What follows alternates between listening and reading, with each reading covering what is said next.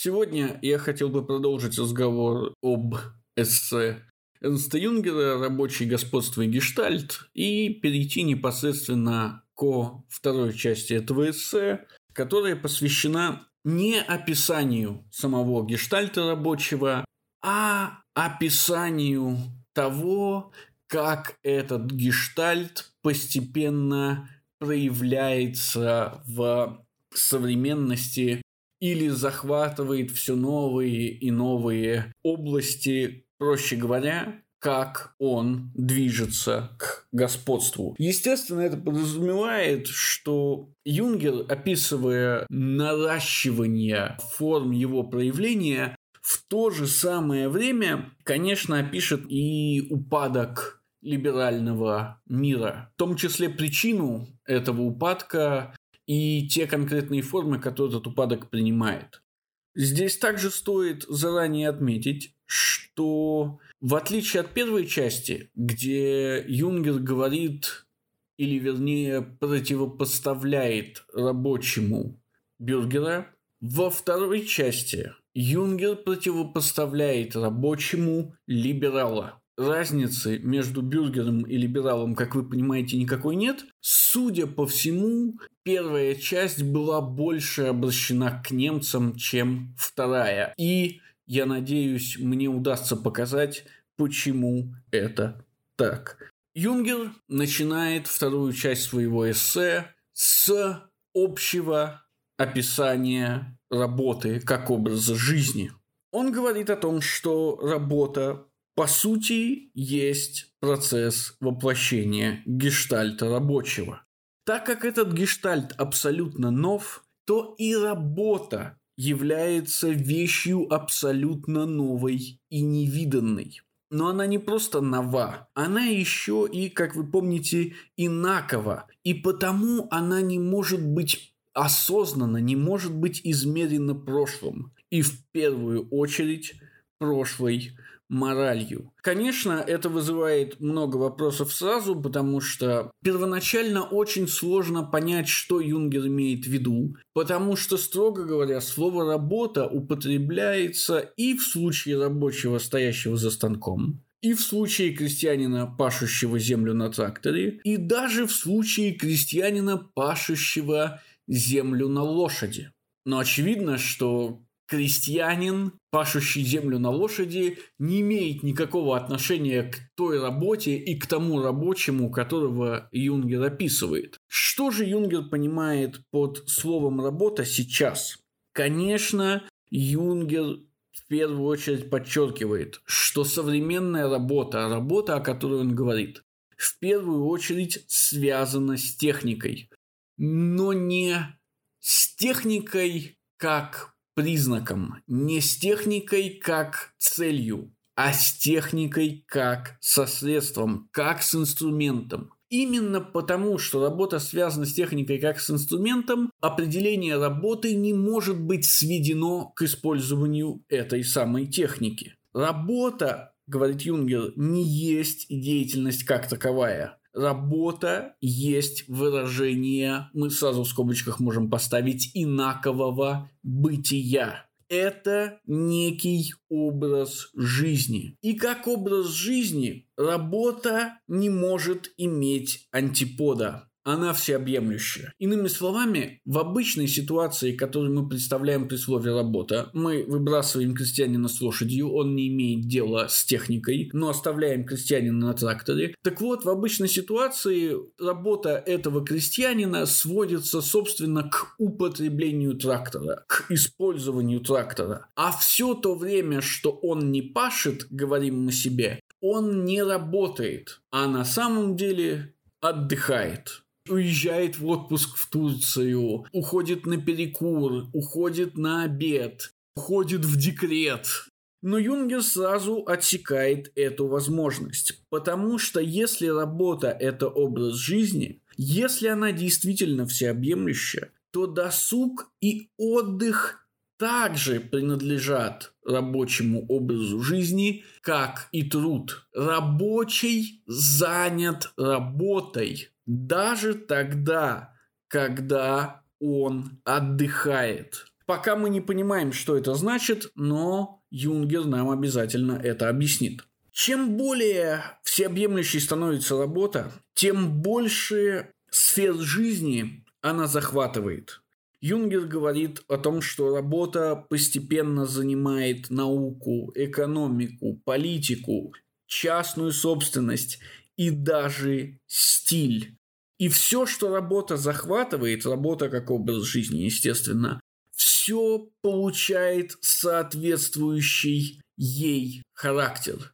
Ну, например, парфюмер, который в обычной ситуации производит только духи и туалетные воды. В ситуации работы автоматически способен производить ядовитые газы.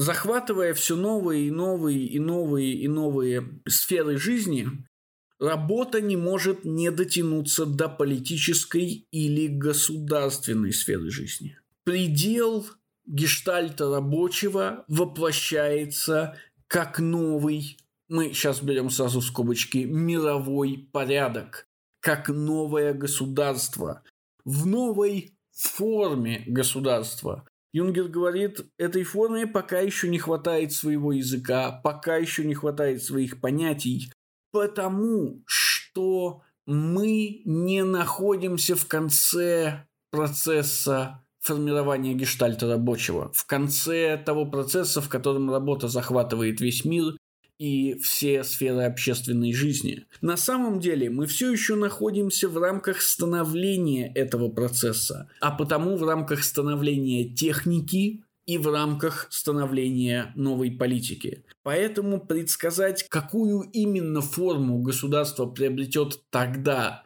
когда это становление будет закончено, а оно обязательно будет закончено, Юнгер не прогрессист, он не считает, что прогресс техники будет длиться бесконечно, и мы об этом обязательно поговорим. Так вот, только тогда, когда становление мира рабочего будет завершено, тогда мы четко сможем представить себе, какую финальную форму примет то самое государство рабочего, которое наконец-то сможет снова строить пирамиды, снова мыслить тысячелетиями, снова быть завершенным.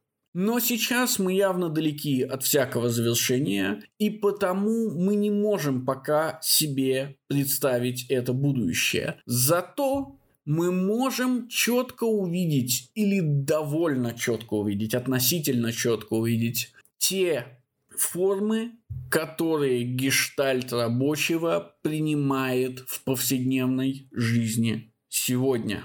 И, естественно, Юнгер начинает эти формы описывать. Конечно же, эти описания гештальта рабочего начинаются с совершенно общих вещей. Даже будет сказать честнее, с отрицания, с негатива. Понятное дело, в первую очередь надо понять, как гештальт рабочего расчищает себе пространство. Юнгер, как вы помните, считает, что у рыцаря, у представителя сословного государства был свой гештальт, который сословное государство и отражало. А вот у либерала никакого гештальта нет. И теперь он пытается объяснить, почему это так. Дело в том, говорит Юнгер, что либеральное государство и либеральный, если хотите, образ жизни, раз уж мы говорим об образах жизни, на самом деле является просто формой разложения сословного общества. У сословного общества были очень жесткие, очень понятные и очень четкие рамки. Падение этих рамок и разложение сословного общества породило современное общество либеральное в первую очередь в том смысле, в каком это либеральное общество продвигает идею всеобщего равенства. Равенство, и здесь чисто ницшанский ход, конечно же, равенство не есть подлинная форма существования человека.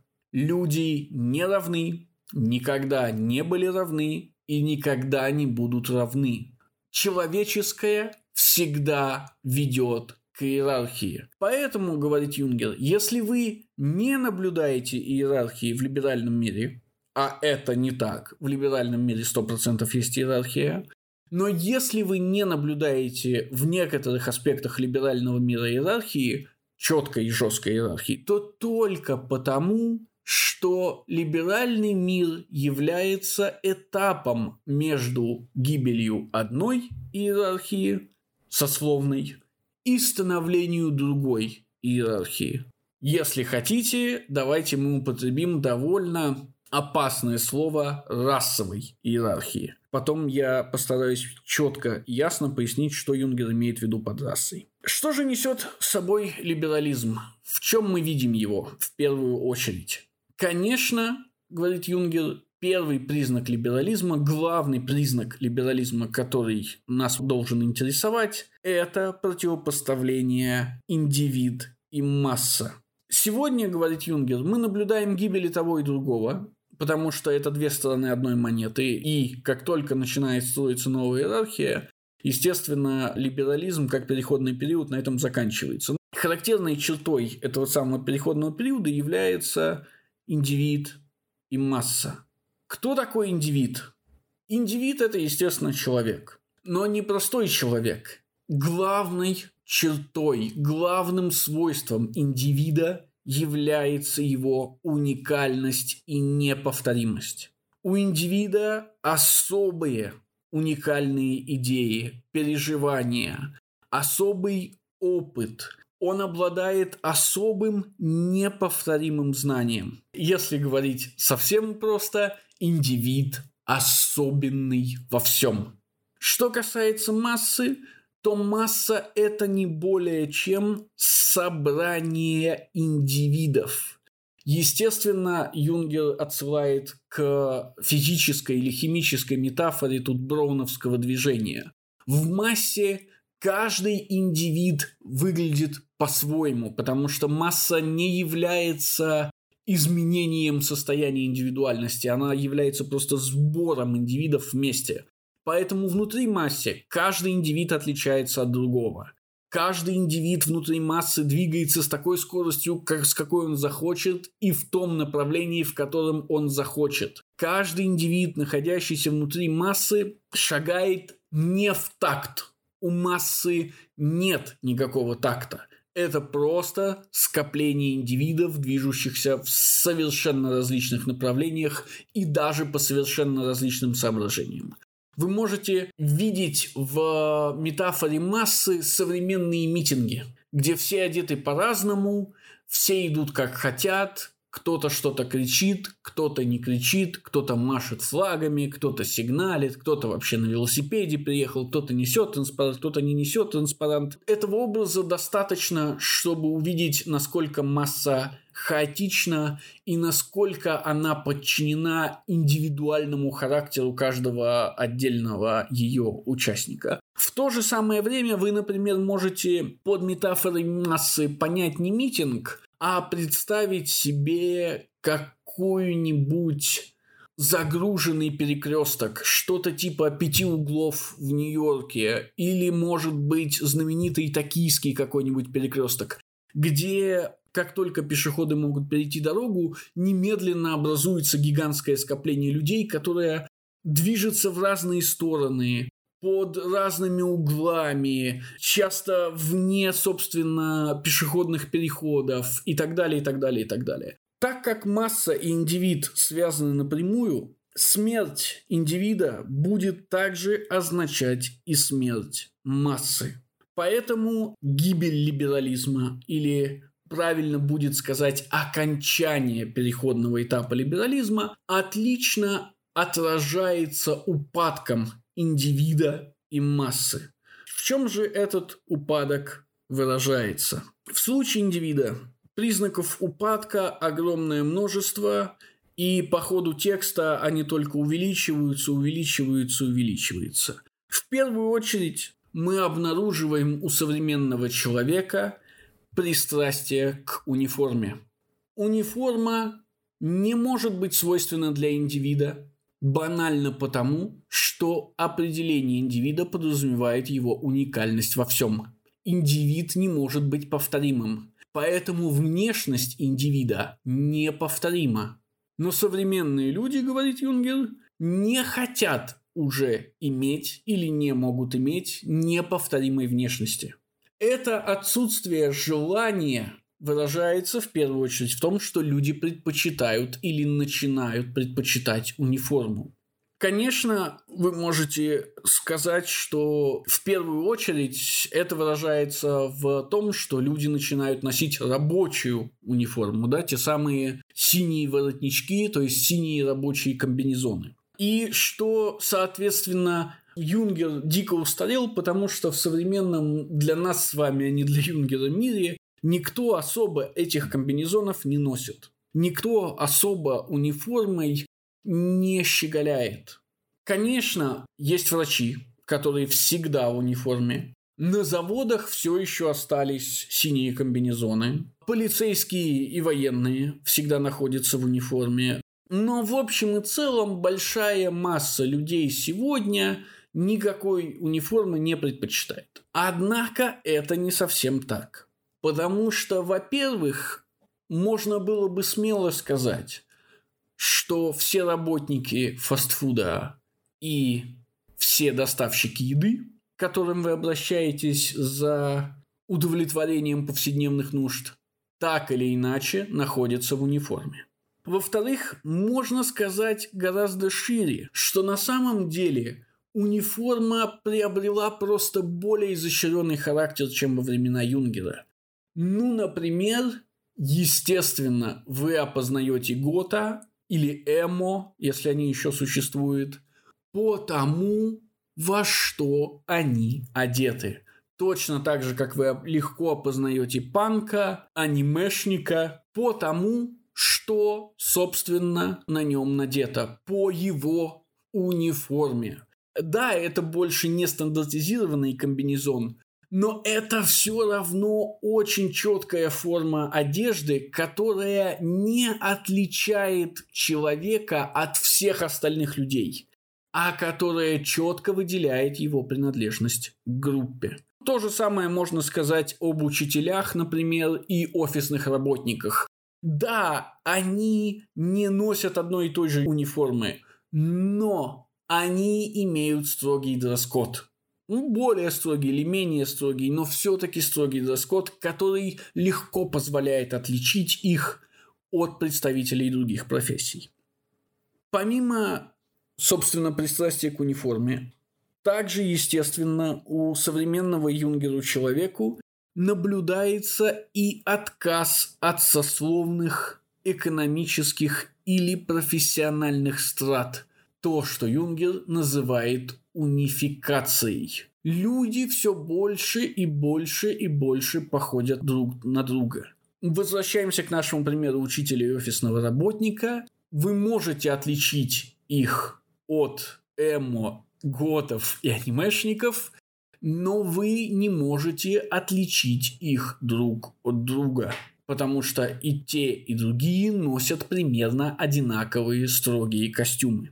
Вместе с пристрастием к униформе, вместе с унификацией людей, конечно же, унифицируется и труд. Юнгер говорит, труд становится анонимным. Если во времена разложения сословного государства труд, фактически захваченный индивидом, был высшим проявлением индивидуальности, иными словами, Каждый молочник знал, как называется ферма, из которой происходит его молоко. Каждый покупатель шкатулок или часов или даже хлеба мог легко назвать мастера, который производил эти часы, эту шкатулку и этот хлеб. Очень часто доходило до того, что, естественно, на предметах, на которых можно было поставить именное клеймо,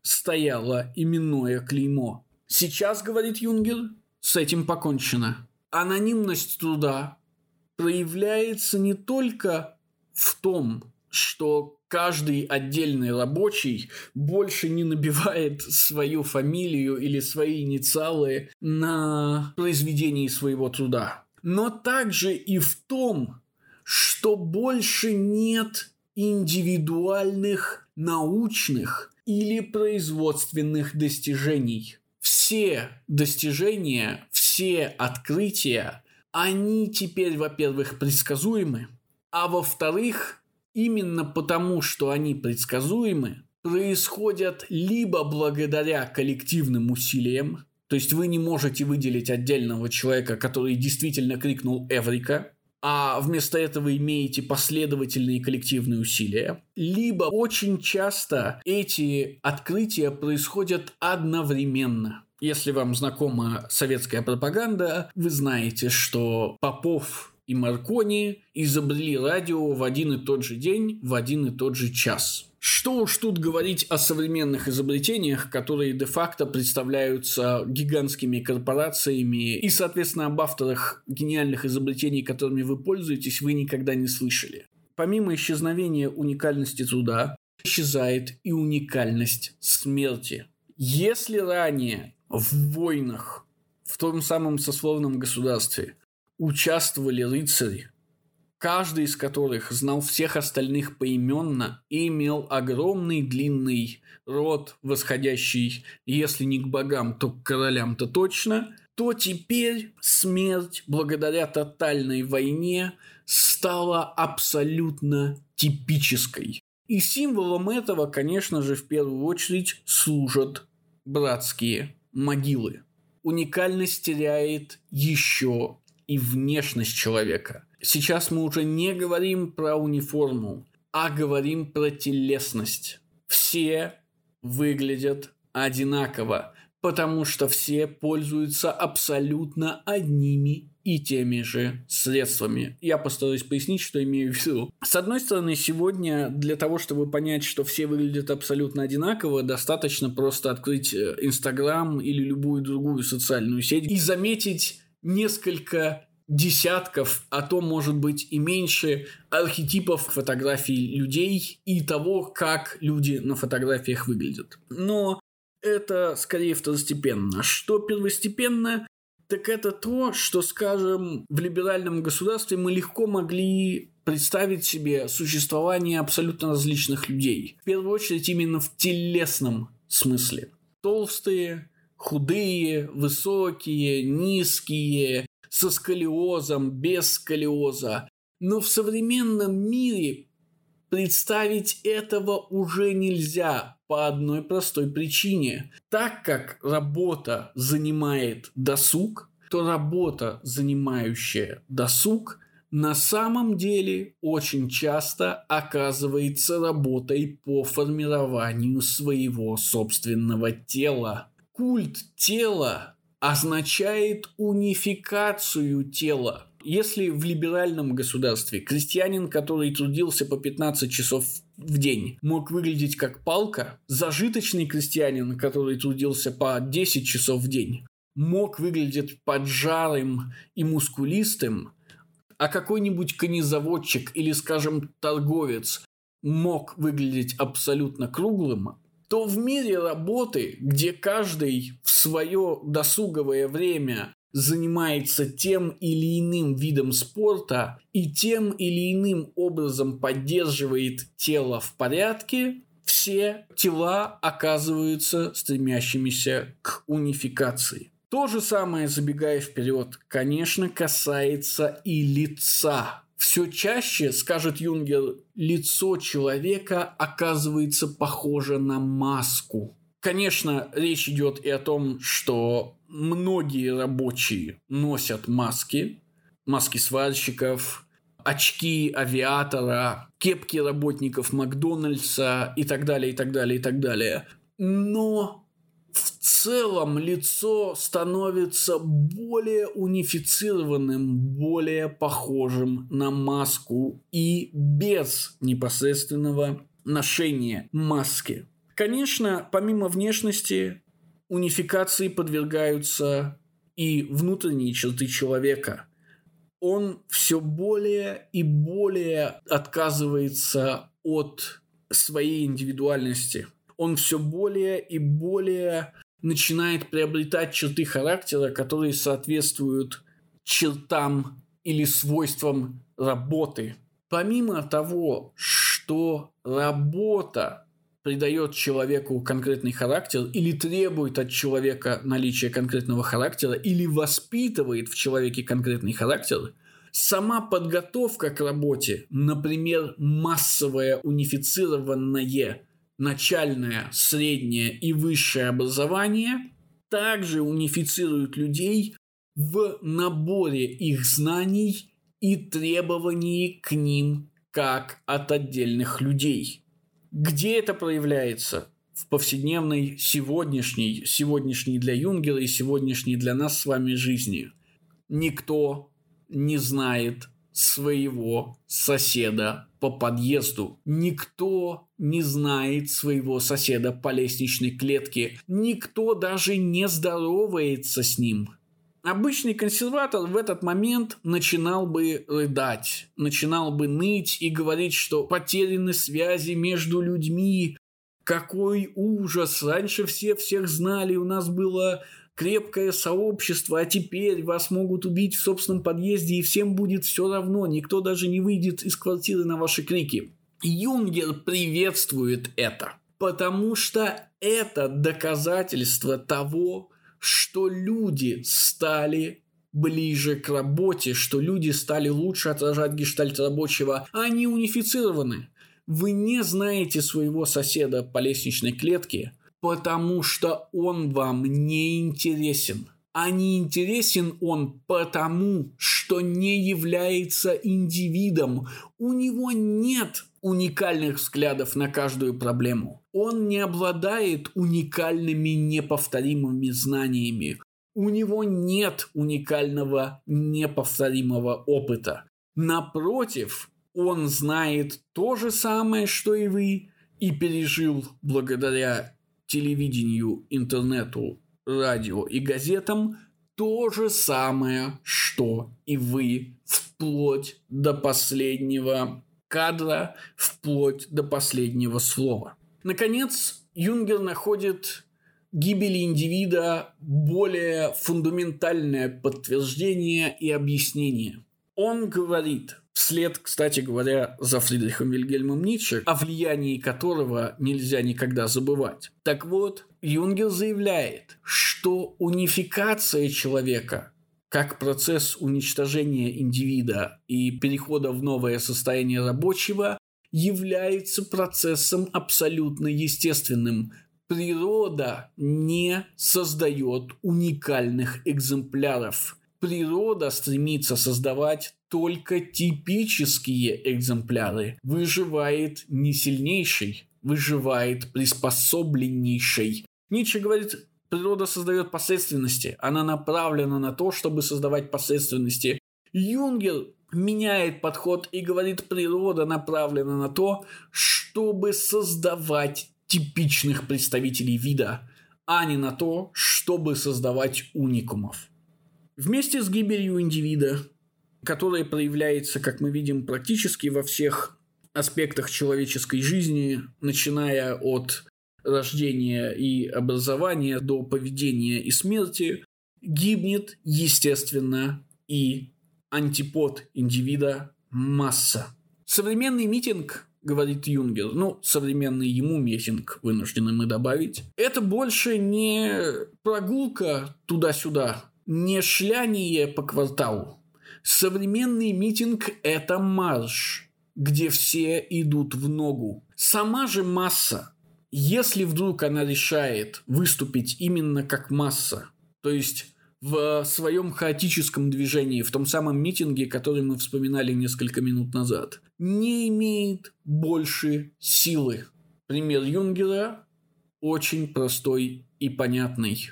Чтобы избавиться от массы, вам хватит трех человек с пулеметом. Более того, масса сама это понимает и требует от государства защиты.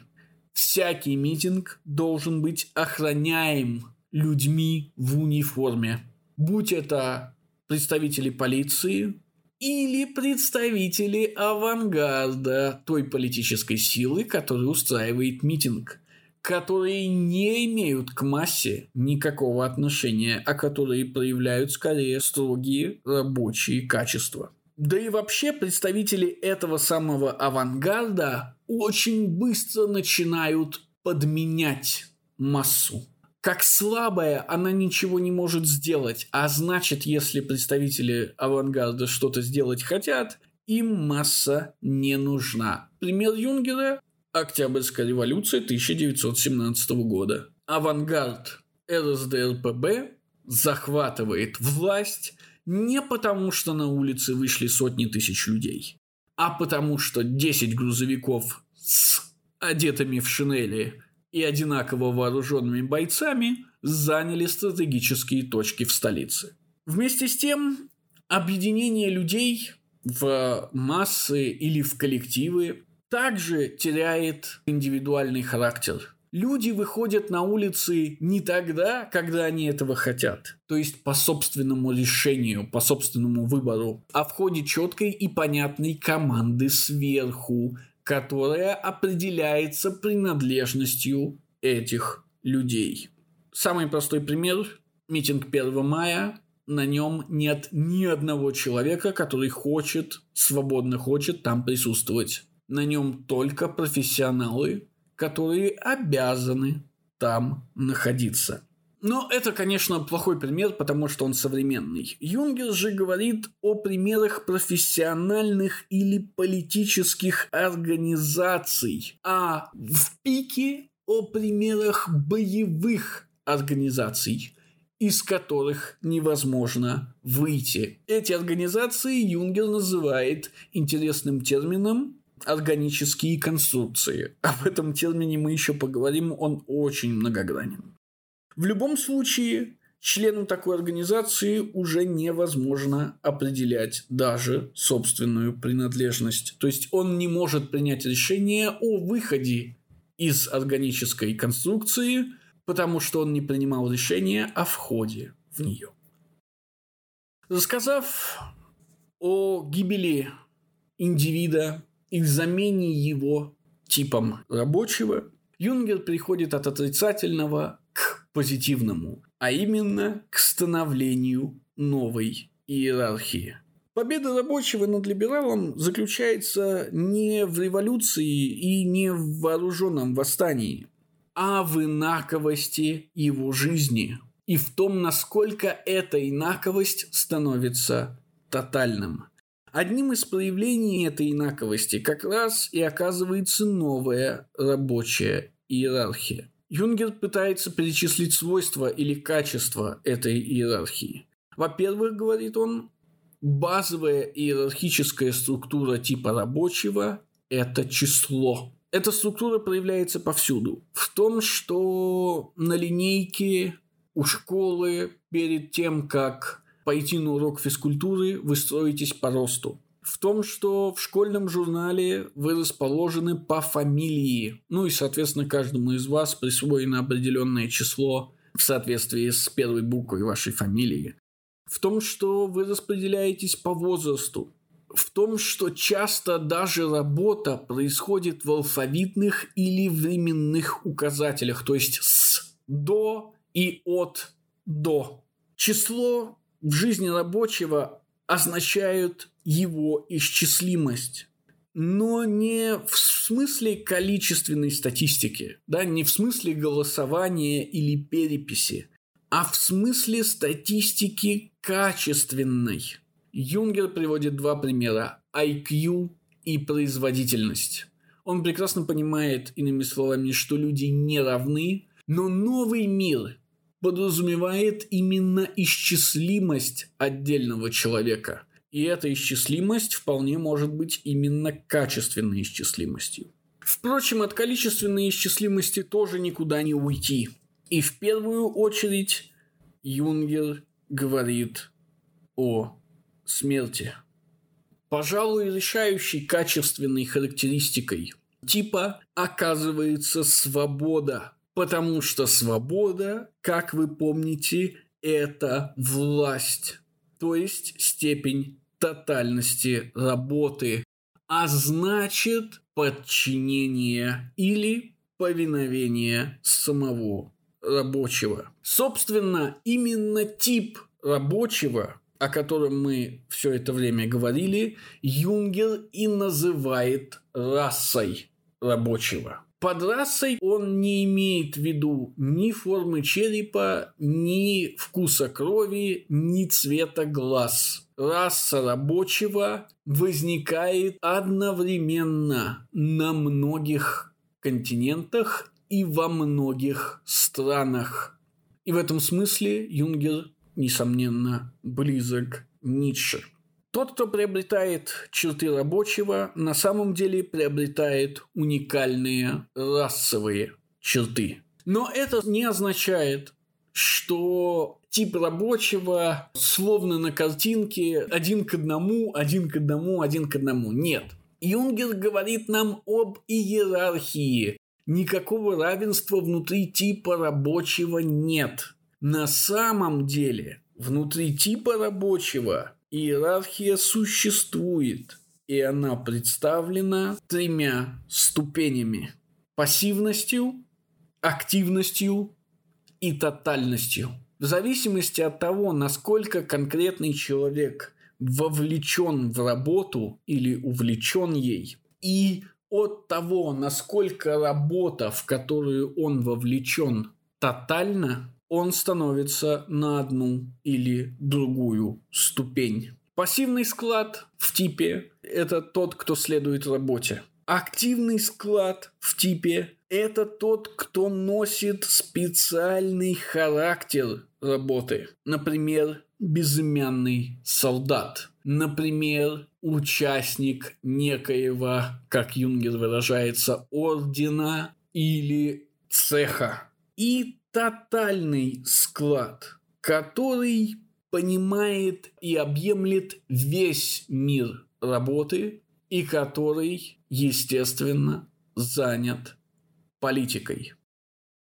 Описав тип, Юнгер переходит к, собственно, инструменту типа, то есть к технике и статусу техники в новом гештальте рабочего. Первое, к чему призывает Юнгер, это отказаться от романтических или пессимистических представлений. Человек не раб или жертва техники, и в то же самое время техника не является инструментом полностью человеку подчиненным, инструментом бесконечного прогресса, который ведет нас бесконечно вперед к светлому будущему. Ничего подобного. Техника и человек не связаны напрямую.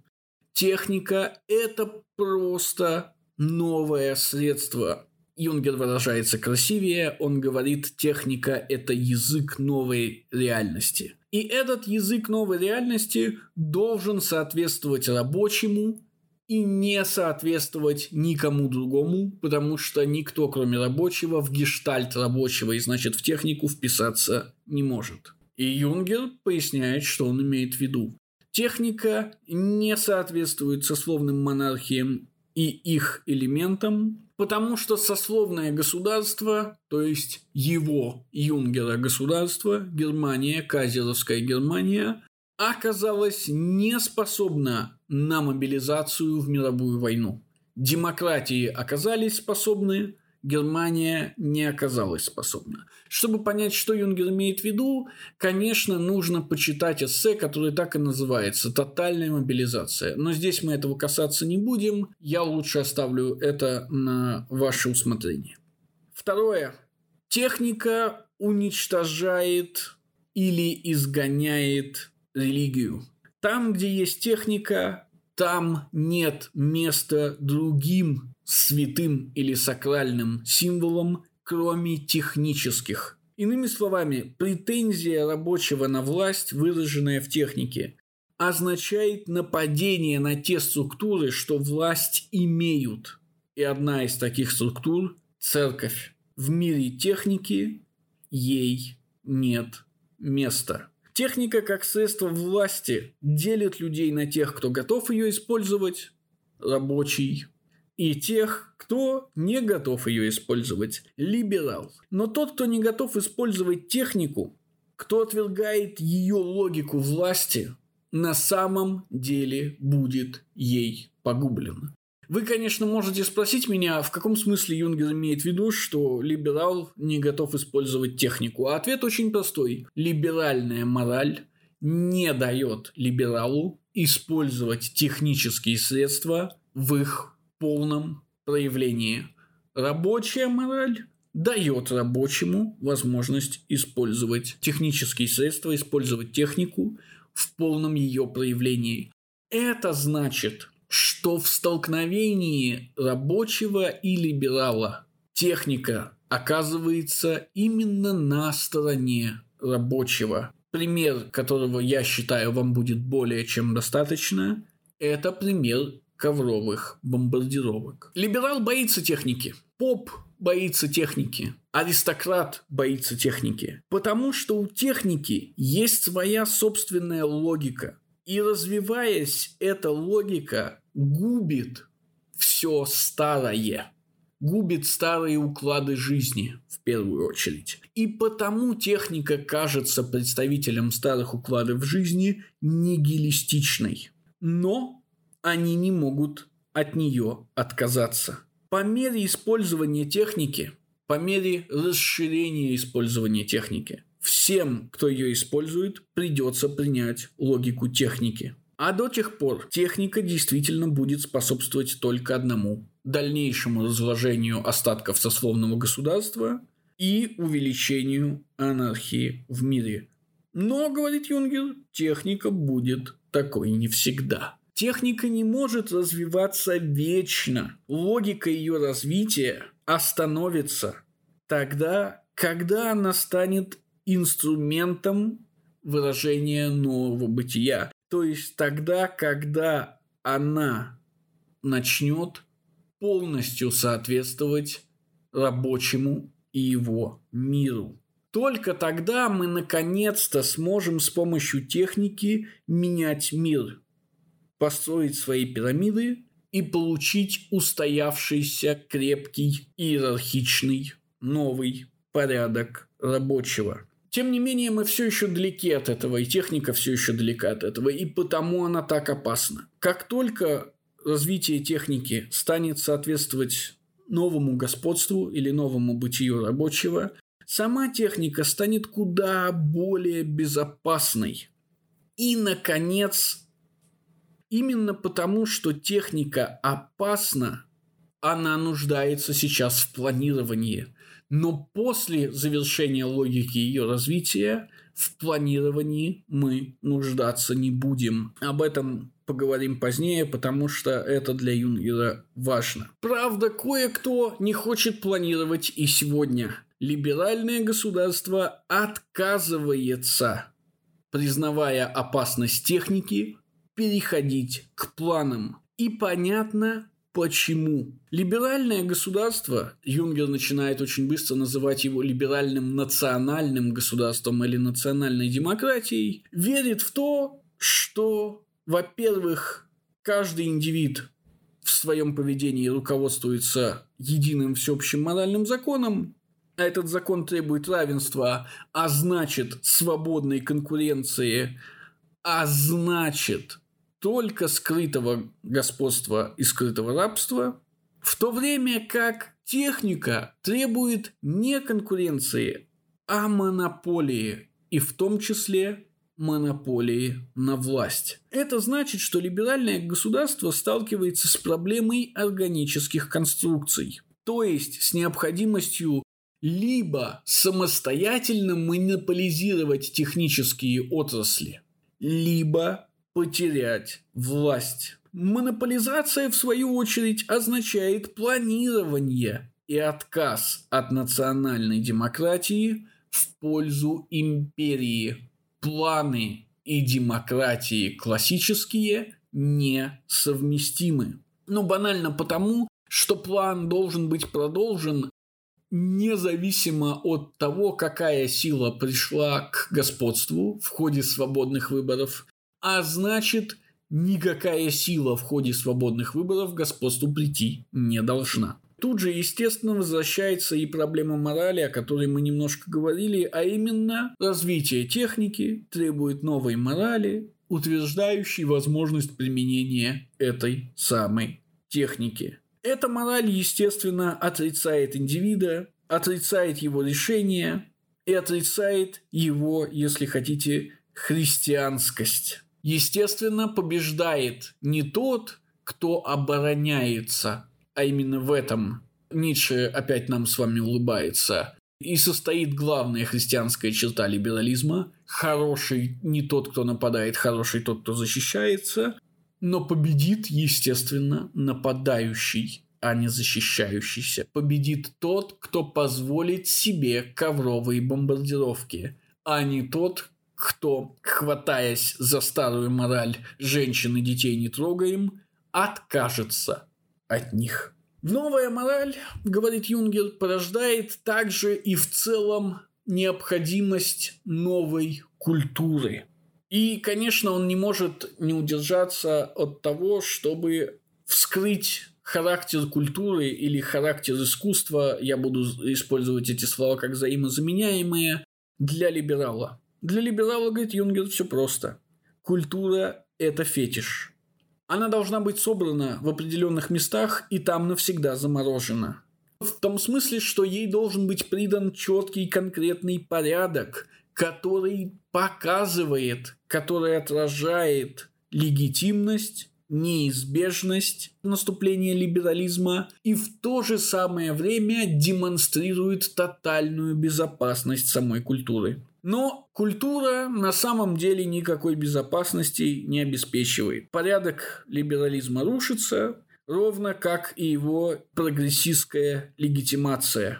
Мир не движется к дальнейшему всеобщему равенству, процветанию, правам человека, дружбе и жвачке. Мир движется в несколько другом направлении. Юнгер выдает один из самых красивых своих афоризмов, на мой взгляд, в этот момент. Он говорит, что культура заключается не в том, чтобы быть признаком лучшего образа жизни, а в том, чтобы придавать образу жизни предельный смысл. Культура должна отражать наступающую эру господства и новую иерархию. А значит, она сама должна оказаться тотальной, должна быть частью тотальной мобилизации. Следовательно, культура, с одной стороны, не может быть изолированной от мира, не может быть творца, который заперся там у себя в коморке в лесу и что-то делает это все либеральные фантазии. А с другой стороны, должна быть силой унификации мира. Каким же становится мир? Ну, во-первых, мир становится государственным. Только государство оказывается в силах принимать тотальные решения, которые касаются каждой сферы жизни. Во-вторых, мир становится расовым. Раса или тип рабочего неизбежно придут к триумфу и господству. В-третьих, естественно, мир становится унифицированным. И, следовательно, культура, которая должна в этой ситуации, с одной стороны, оказаться в руках государства, с другой стороны, отражать наступление типа, а с третьей стороны, должна унифицировать. Иными словами, Юнгер хочет, кажется, показать нам, что тип воспроизводит сам себя. Так вот, что же должна делать культура в плане унификации? Да очень просто. Она должна создавать не уникальное, а типическое, то есть единое. И будучи поставлена на службу государству, она должна двигаться к поставленной цели. То есть она должна быть частью тотальной мобилизации. Она должна оказаться еще одним инструментом в руках государства. Что же Юнгер имеет в виду, когда он говорит про унификацию типическое и единое? Его пример очень простой. Это кино, радио и телевидение. Юнгер говорит, смотрите, бюргерская культура предлагает вам спектакль спектакль никогда не один и тот же. Во-первых, потому что в одном и том же спектакле могут участвовать совершенно разные актеры. Во-вторых, даже если одни актеры дают один и тот же спектакль на протяжении всей своей жизни, это все время разный спектакль. Они допускают ошибки, они повышают, понижают тон, они изменяют фразы и так далее, и так далее, и так далее, и так далее, и так далее. Но в кино ничего подобного нет. Бюргер, который видел спектакль «Фантом оперы» в Нью-Йорке, а потом поехал и посмотрел его в Париже, может обсуждать со своими друзьями, чем отличается исполнение одного актера от исполнения другого, как режиссер по-другому увидел тот же сюжет и так далее, и так далее, и так далее, и так далее.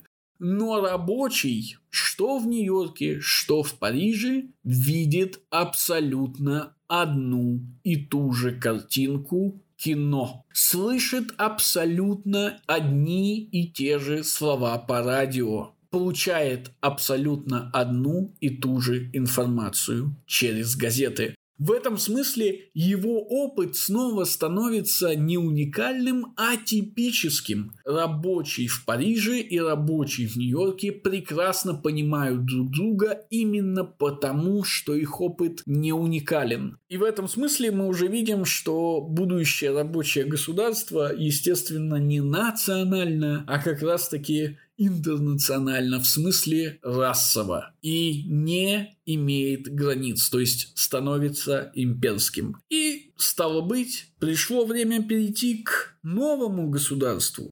Новое государство, говорит Юнгер, я напоминаю, это промежуточное государство, не финальное государство. Новое государство должно понимать связку свободы, господства, служения, потому что это связка, принадлежащая рабочему, оно должно покончить с пережитками прошлого, с монархией, с либеральной национальной демократией, которая пришла к власти в промежуток между упадком сословного государства и наступлением государством рабочего.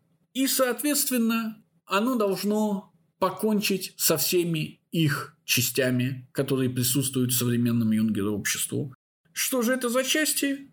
Ну, во-первых, партии Никакого свободного выбора в органических конструкциях у людей нет. Поэтому и буржуазные, и консервативные партии должны прекратить свое существование.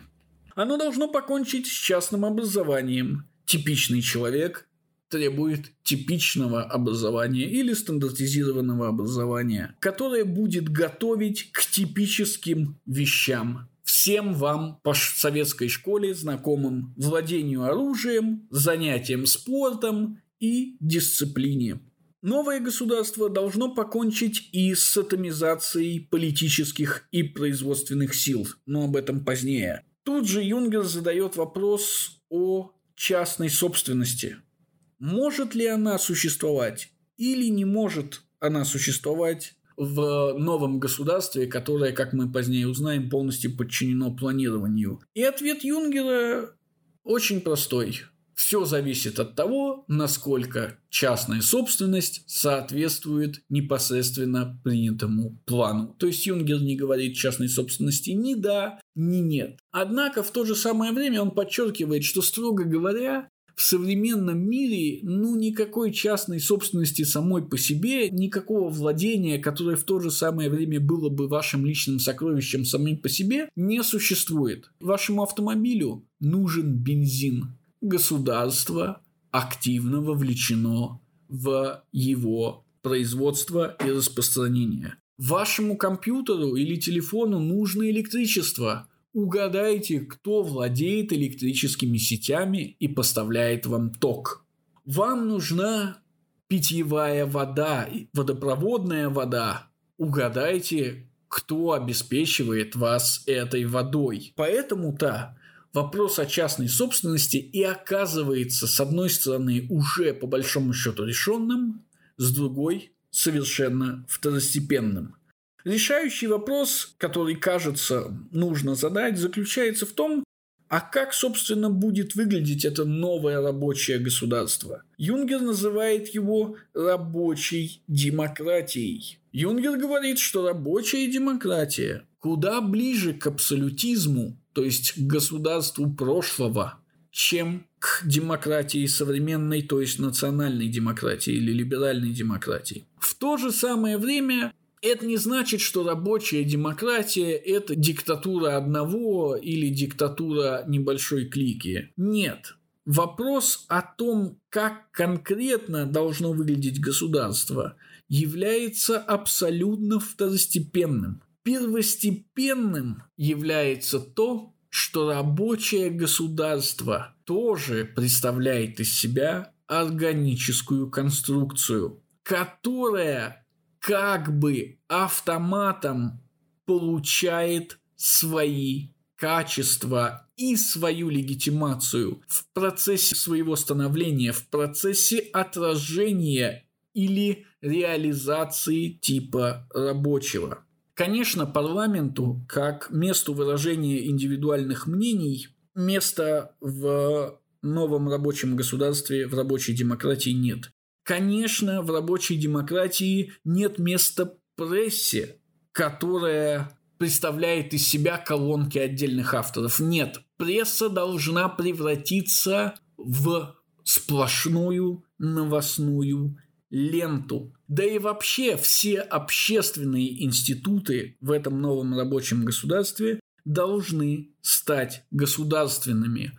И в тот момент, когда это произойдет, Юнгер отсылает нас обратно к первой части, исчезнет либеральное противопоставление общества и государства. Государство поглощает, включает в себя общество и тем самым заменяет его. Фундаментом нового государства оказывается не конституция, как в случае с либералами, а план – Почему Конституция больше не может быть основанием для государства? Потому что Конституция в идеале создается раз и навсегда. Конституция пытается войти в бытие, пихнуть в себя в бытие, быть бесконечной, в смысле быть вечной. Но мы знаем, что современность – это переходный этап между сословным государством и очень далеким государством будущего. Поэтому новое государство, которое представляет из себя часть переходного периода между развалом иерархии старой и созданием иерархии новой, должно основываться на плане, а не на конституции. У плана есть несколько базовых свойств. Во-первых, план временный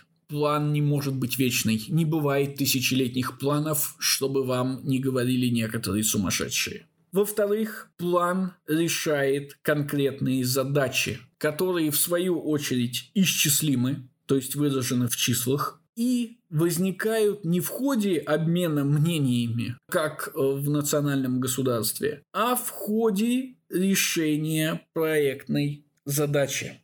Иными словами, если мы знаем, что строить, то нам уже не нужно дебатировать по поводу того, какие части того, что мы строим, должны быть построены. Мы можем только обсуждать, в каком порядке, как быстро и какими средствами они будут построены. План означает также и автаркию, потому что осуществление плана требует, чтобы все части для осуществления плана уже были налицо. В противном случае плана не осуществить. Но и автаркия, хотя она и принадлежит новому государству, рабочей демократии, не является финальной формой развития гештальта рабочего. Напротив, рабочий и его господство не может быть локальным. Оно может быть только тотальным, то есть планетарным. И того, естественно, требует техника. Чтобы выполнять планы, вам нужна соответствующая техника. Чтобы иметь соответствующую технику, вам нужны соответствующие специалисты и соответствующие ресурсы. Эти ресурсы, как вы понимаете, находятся в разных частях планеты Земля. А значит, для реализации плана, то есть для получения необходимой техники, так или иначе придется решать задачи планетарного масштаба. Не все, конечно, государственные модели могут так глобально осваивать технику и создавать для нее квалифицированных специалистов. И главной проверкой способности той или иной формы государства делать это является, конечно же, война. Тотальная война. Ибо рабочее государство, рабочая демократия не может, как мы уже понимаем, не быть имперской. Имперскость, конечно, заключается не в том, что она захватывает или подчиняет себе все новые и новые части мира, но и в том, что рабочая демократия начинает воспроизводить с помощью культуры тип рабочего внутри самой себя, встраивая в себя все то, что досталось ей в наследство от сословного государства и от либеральной демократии, то есть частную инициативу, собственность, вопрос рентабельности и так далее, и так далее, и так далее. Тотальность работы поглощает все. Вслед за воинской повинностью вводится и рабочая повинность. А все сферы жизни сливаются в единое, то есть глубоко взаимосвязанное рабочее пространство – при этом Юнгер, конечно, не является милитаристом, не является белицистом. Он, наоборот, уверяет, что плановый характер работы позволит объединить мир бескровно путем постоянного расширения и взаимодействия плана различных государств. Конечно, и на этом мы с вами должны сегодня закончить рабочая демократия, которую Юнгер нам рисует, и мир рабочего, который он обрисовывает, это только общие наброски. Что развитие техники, логика техники идет гораздо дальше, чем нам видится сегодня. Что планирование – это не вечная деятельность, а только временная деятельность, что техника развивается не бесконечно, а имеет свой предел развития, и что по ту сторону этого предела развития находится новый суперпорядок, очертания которого нам еще только предстоит увидеть и ощутить.